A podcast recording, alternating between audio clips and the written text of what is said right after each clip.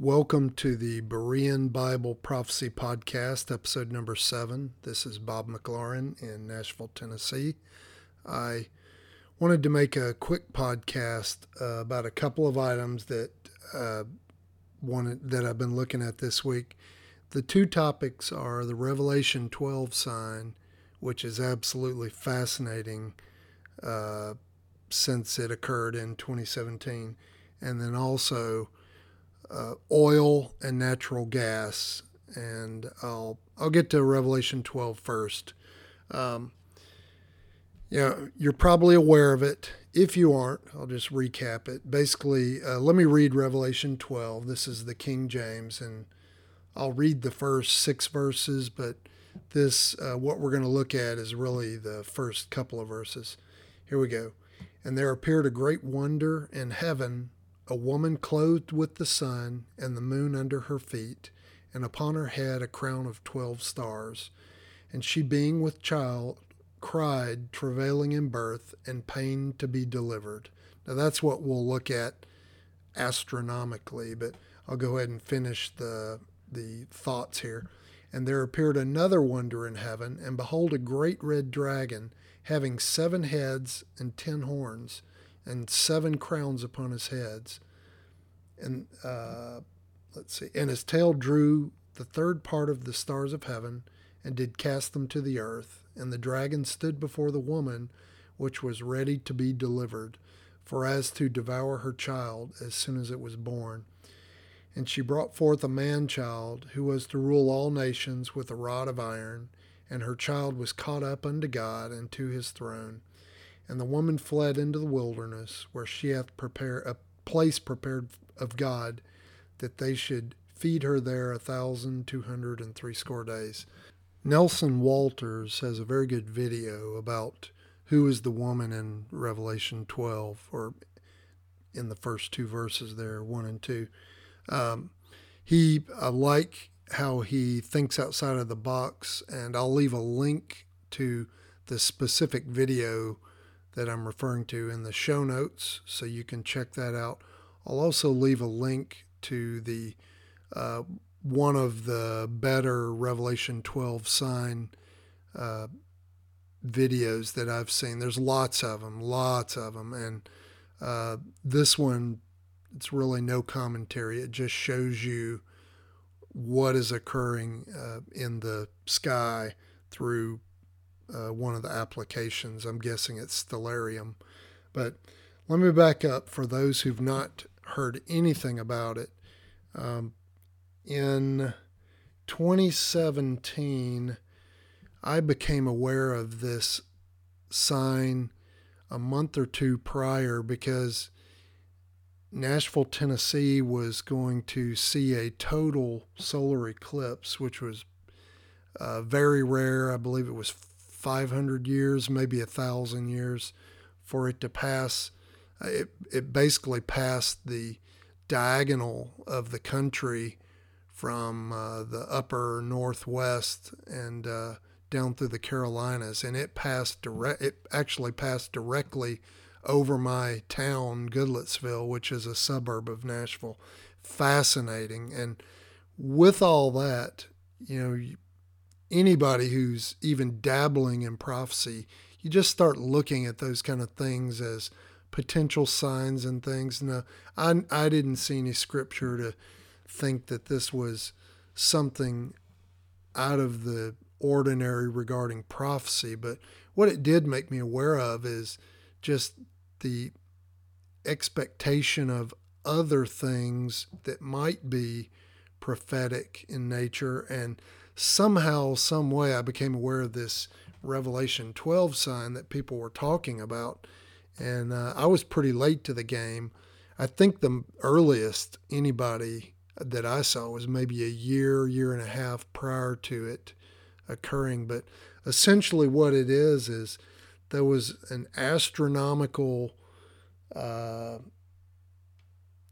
alignment of stars that absolutely perfectly represented the first two verses of Revelation 12.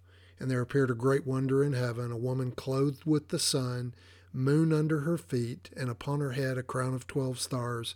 And she, being with child, cried, travailing in birth, and pain to be delivered. And and what happened on September 23rd, 2017, you could, using Stellarium, and I did it because I verify everything. I don't trust, I, I'll just say any sources that I haven't, that I'm not familiar with, I will certainly check their workout. And, and really, I check everybody's workout, even if I trust them or not, because I want to see if they're exaggerating, trying to make something more than it actually is. And I think we saw that with the four blood moons. It was certainly a fascinating uh, cosmic event, but it kind of got stretched beyond what it actually was. And, and that turned people off, created more potential scoffers. And so the and along the way the 20 the revelation 12 sign you could you could look into the future and see the alignment of the stars that's how you knew it was going to be September 23rd and how it had how those stars had moved uh, relative to the earth so that it presented this image in the constellation Virgo and Leo and with other traveling stars. Uh, I don't have them all, but Venus, Jupiter, Jupiter being the main one representing the Christ child. But as you saw these move through the sky, this this isn't this isn't something that just happens every now and then or even rarely. It it basically it was a close alignment near the time, uh, what we would think as the birth of Christ 2,000 years ago, but a perfect alignment of, of all of this. The sun was at the uh, the sun was at the head or shoulder of Virgo. The moon was at her feet, and there were, uh, I think, eight or nine stars in Leo to begin with, and then three or four more uh, traveled in, at least that's our perception from our orbit, traveled into this alignment so that they were all formed this crown of 12 stars at the head of the Virgo constellation. Now, when all this was going down, there was every extreme of commentary going on from this is the rapture to this is satanic astrological you know you you've seen it you've heard it. And uh, where i where i came down with i i believe it is a hundred percent legit. There's no way that you could convince me otherwise that this wasn't a sign uh, or a roadmap uh, road sign on the way that signifying that we are getting close to the 70th week. Now I wanted to go into more detail there because I never saw this as a I didn't even see it as a potential rapture date because when I read Second Thessalonians 2 it's just and without twisting, turning, redefining any kind of term to protect any precious doctrine like imminency or pre pre-trib rapture or anything when you just read it plain as day it says the rapture will not occur until uh, the great falling away, which we've talked about earlier, and the man of sin is revealed. It you you have to bend that verse to make it say anything otherwise. And so I was ne- I mean I was just never tempted to see that as, you know, holding your breath, potential rapture date. Now, in the past, before uh, when I was pre trib, anytime things like that came around, I certainly did. But now that I know better, uh, and I'm not a scoffer, but but what this does is create even more scoffers. And let me tell you, it's not unbelievers that are scoffers. It is people within. It is Christians who are the scoffers these people, I'm going to use the word church, but you understand I'm not talking about organizations. The church is believers within the organization uh, across the across the earth, but people in the church, and you know them because out of every thousand in a in a building, you might have a handful that are even interested in prophecy. The the way you are able to express yourself at all is online nowadays because there's nobody, hardly anybody at all that you can talk to face to face and have a conversation. That's why there's so many podcasts and so many YouTube videos about this because nobody in the current uh, structure of Christianity is either watchful or you know even knowledgeable of what to look for. They just kind of uh, it's uh, you know people have been talking about this for our whole lives, whatever excuse they use.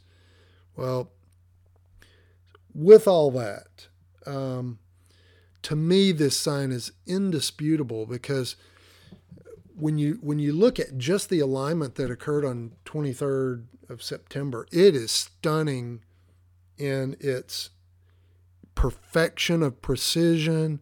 The uh, it's something that wasn't there all along, and nobody really knew to look for it until the last moment. You know, moment being within the last six months to a year.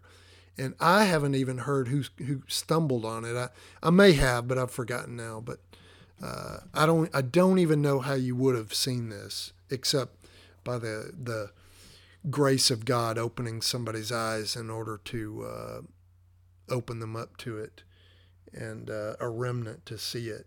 So, you know, anybody who believes this, you really can't even talk about it because you're surrounded by scoffers. And again, those aren't unbelief. Well, they are unbelievers. They're in the church, but I'm not talking about Joe on the street who's never darkened the door of a church. I'm talking about the person in your Sunday school class, if you're in a mainstream church, they didn't have a clue, didn't have a clue.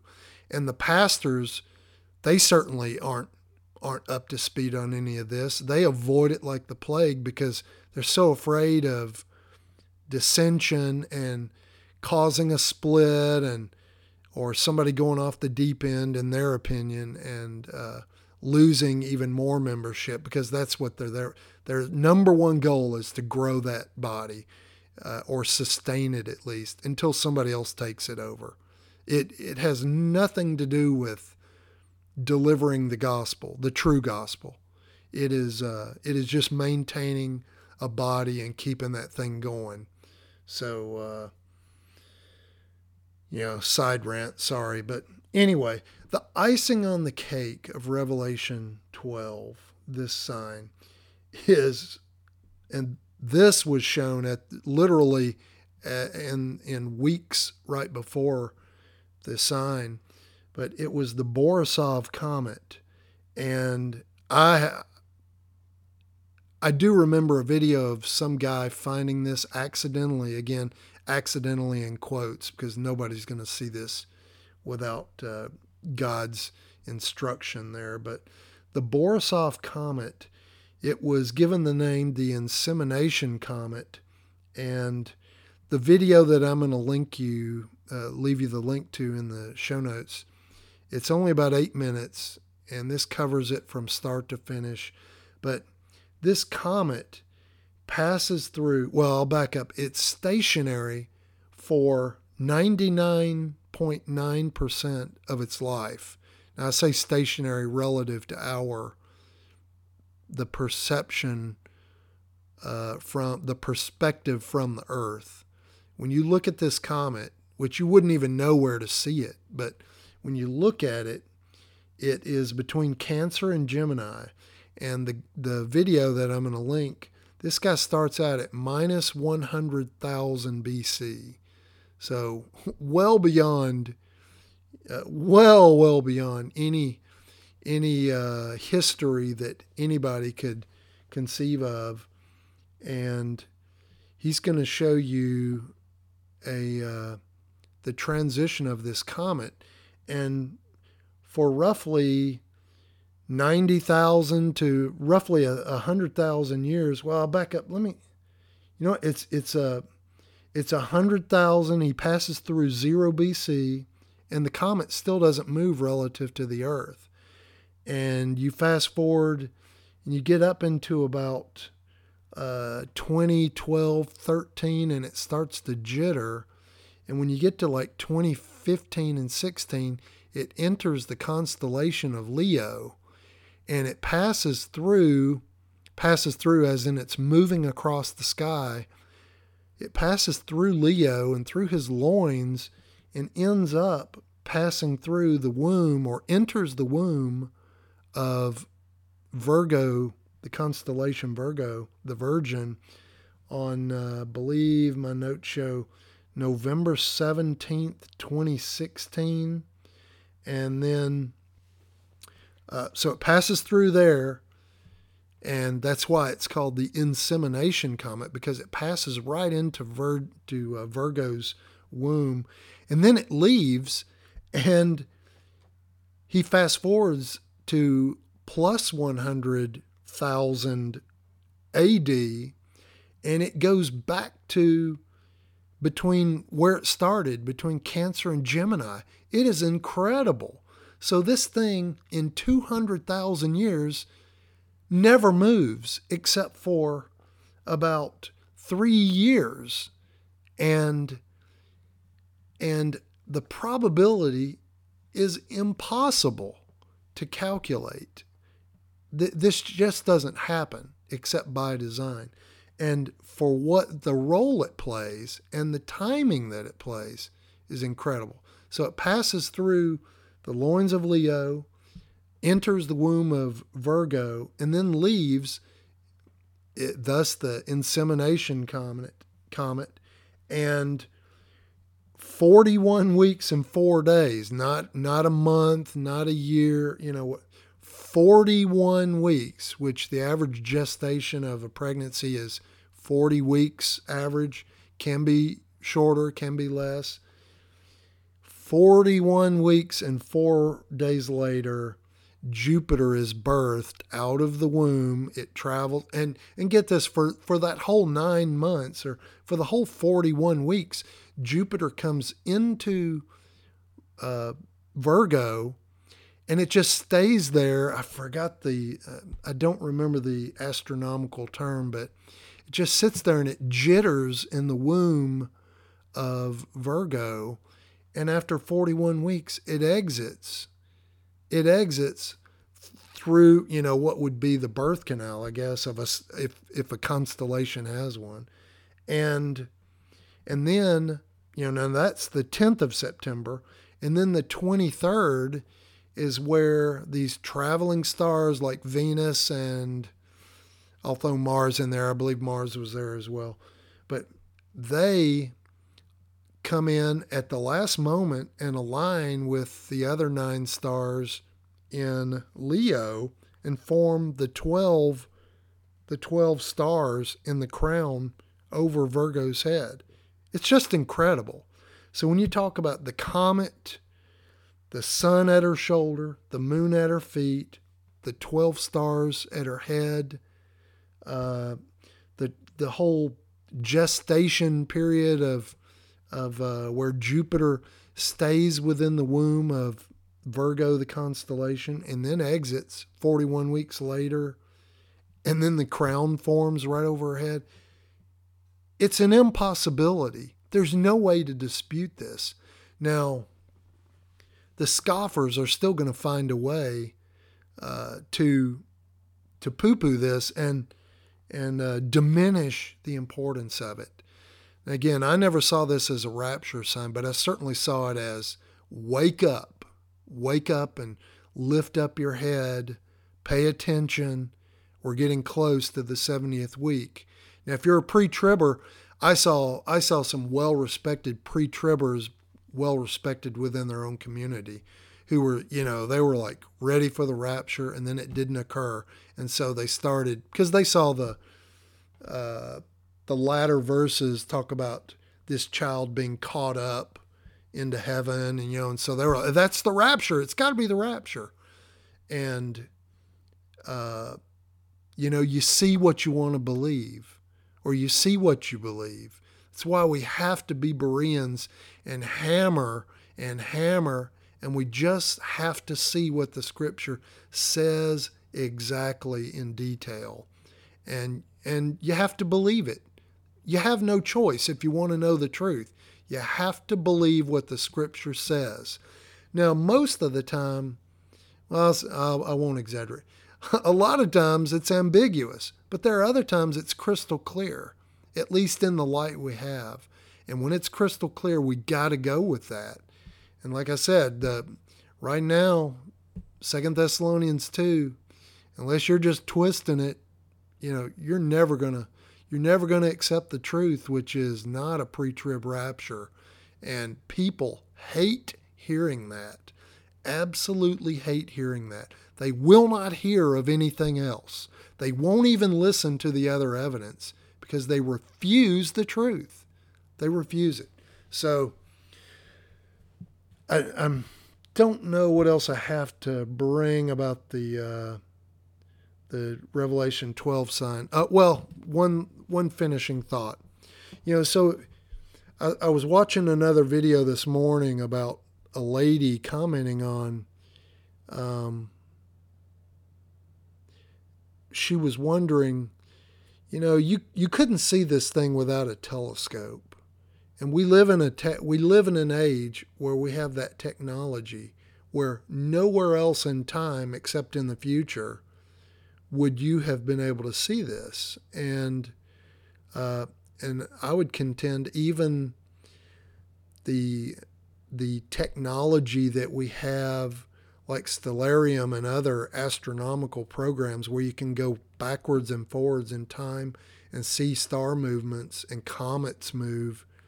You couldn't have done that 30 years ago or 50 years ago. You could have only done that recently uh, with the math. The you know we've we've gone to where this would have only been available to somebody with NASA, you know, years ago to where anybody, anybody with a cheap laptop could have seen this for themselves. And it, you know, I did it. I'm I'm a software developer, so I've got a little bit of tech background, but for the most part, it didn't require much at all. All it required was an interest in being watchful and proving this out and uh, I was just stunned. I honestly I expected to be there some exaggeration and hyperbole and hopefulness that this was you know and I was expecting it to be you know okay they kind of blew this out of proportion. I was stunned at how accurate it was. And it excites me 2 years after the fact. It just watching it again today and and seeing it my heart just starts pounding faster because it, I don't know how this could be anything other than wake up. We're drawing close to the 70th week. So, uh, and my final thought on this is if you if you look at Revelation 3 through 6, it, it talks about, and there appeared another wonder in heaven, and behold, a great red dragon having seven heads and ten horns and seven crowns on his heads. Now we know that's referring to an Antichrist kingdom, specifically kings, and then one of those eventually a little horn displaces three, uh, and and eventually sets himself up as God through the abomination of desolation. So we know that's going to happen physically, physically in the future.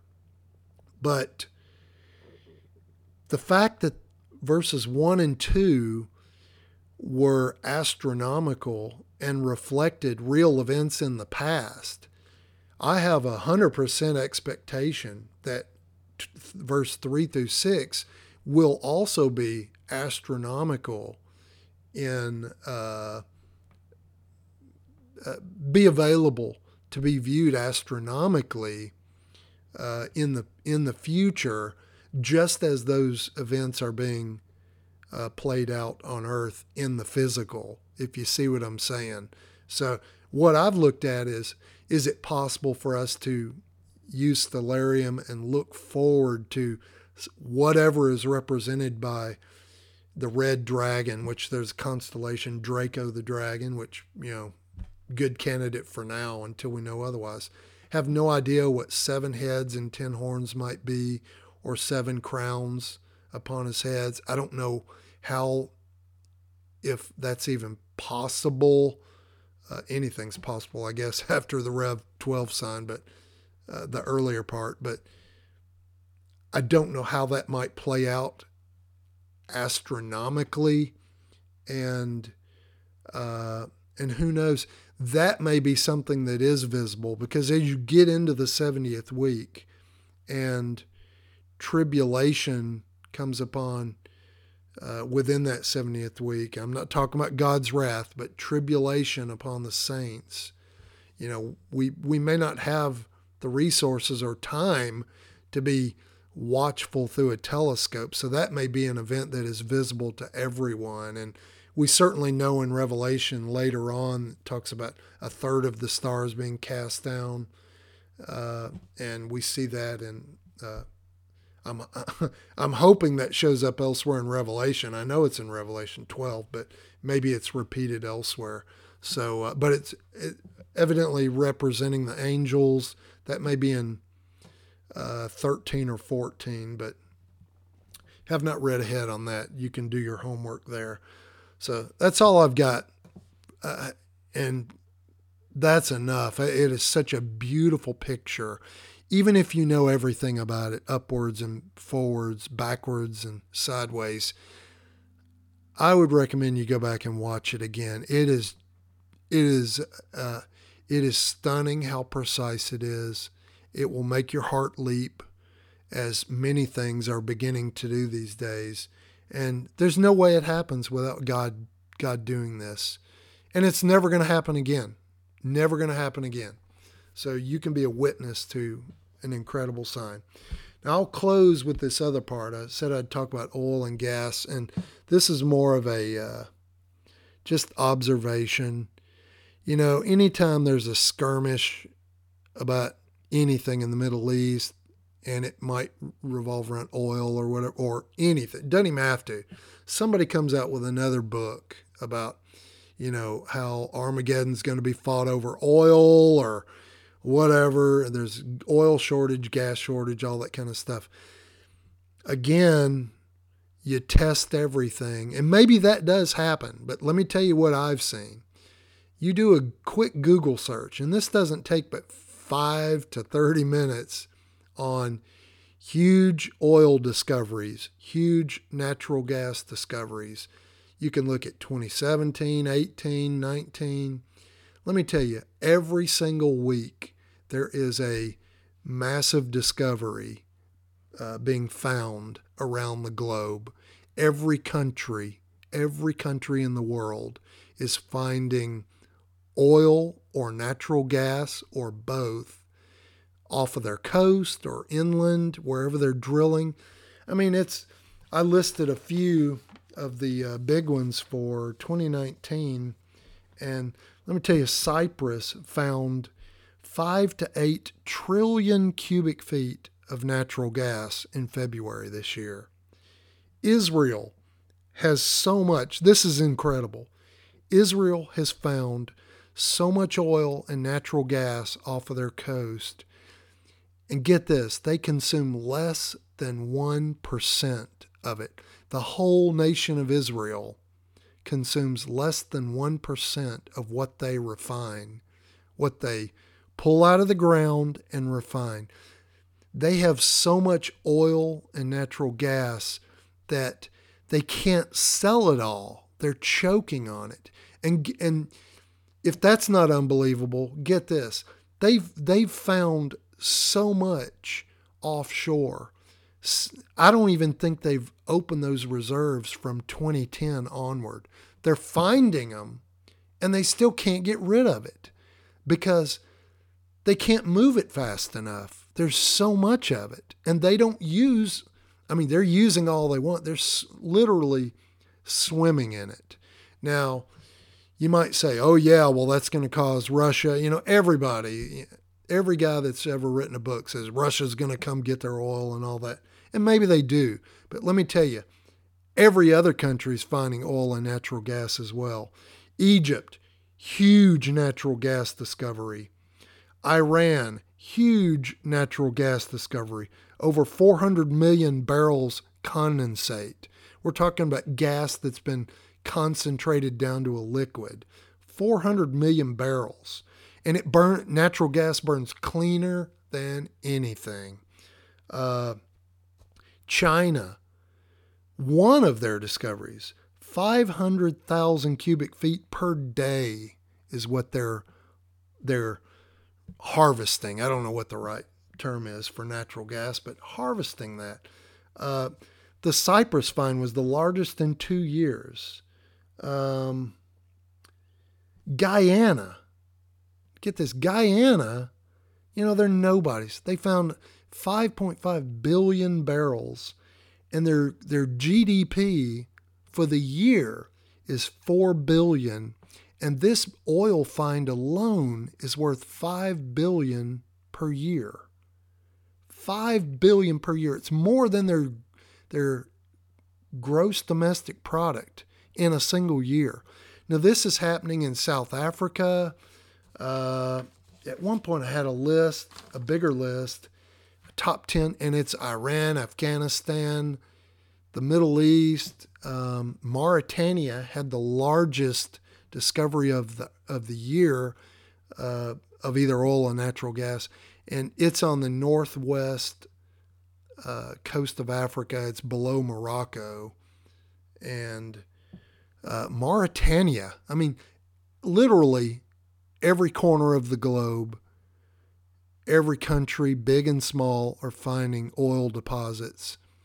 And the point I'm trying to make is just don't swallow these blanket statements that that these guys say. I mean, they're they're well meaning, but but you know the next you know the next crisis in the Middle East is going to be over oil, blah blah blah.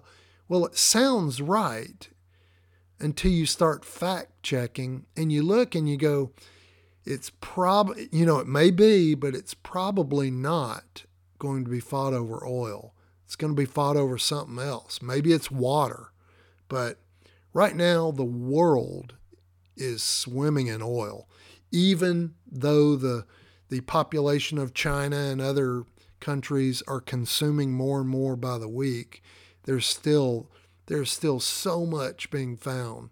So my whole point is fact check everything, even what I say. Do not do not take anybody's word because it's just and the reason is, and these are, you know, I'm sure they're well-meaning people, but they use it to build other they use these these quote facts and statements to build their pet theories on. And after one guy says it, another guy repeats it, and then it's set in stone. And before you know it, there's already a doctrine built on it, and uh, and and it's in it's almost impossible to talk people out of false doctrine uh, that or doctrine belief that's built on uh, assumptions. And I mean, you run across this all the time. People just don't want to know the truth. They just believe what they want to believe. And that that is in everything from prophecy, global warming, uh, politics, you name it, religion.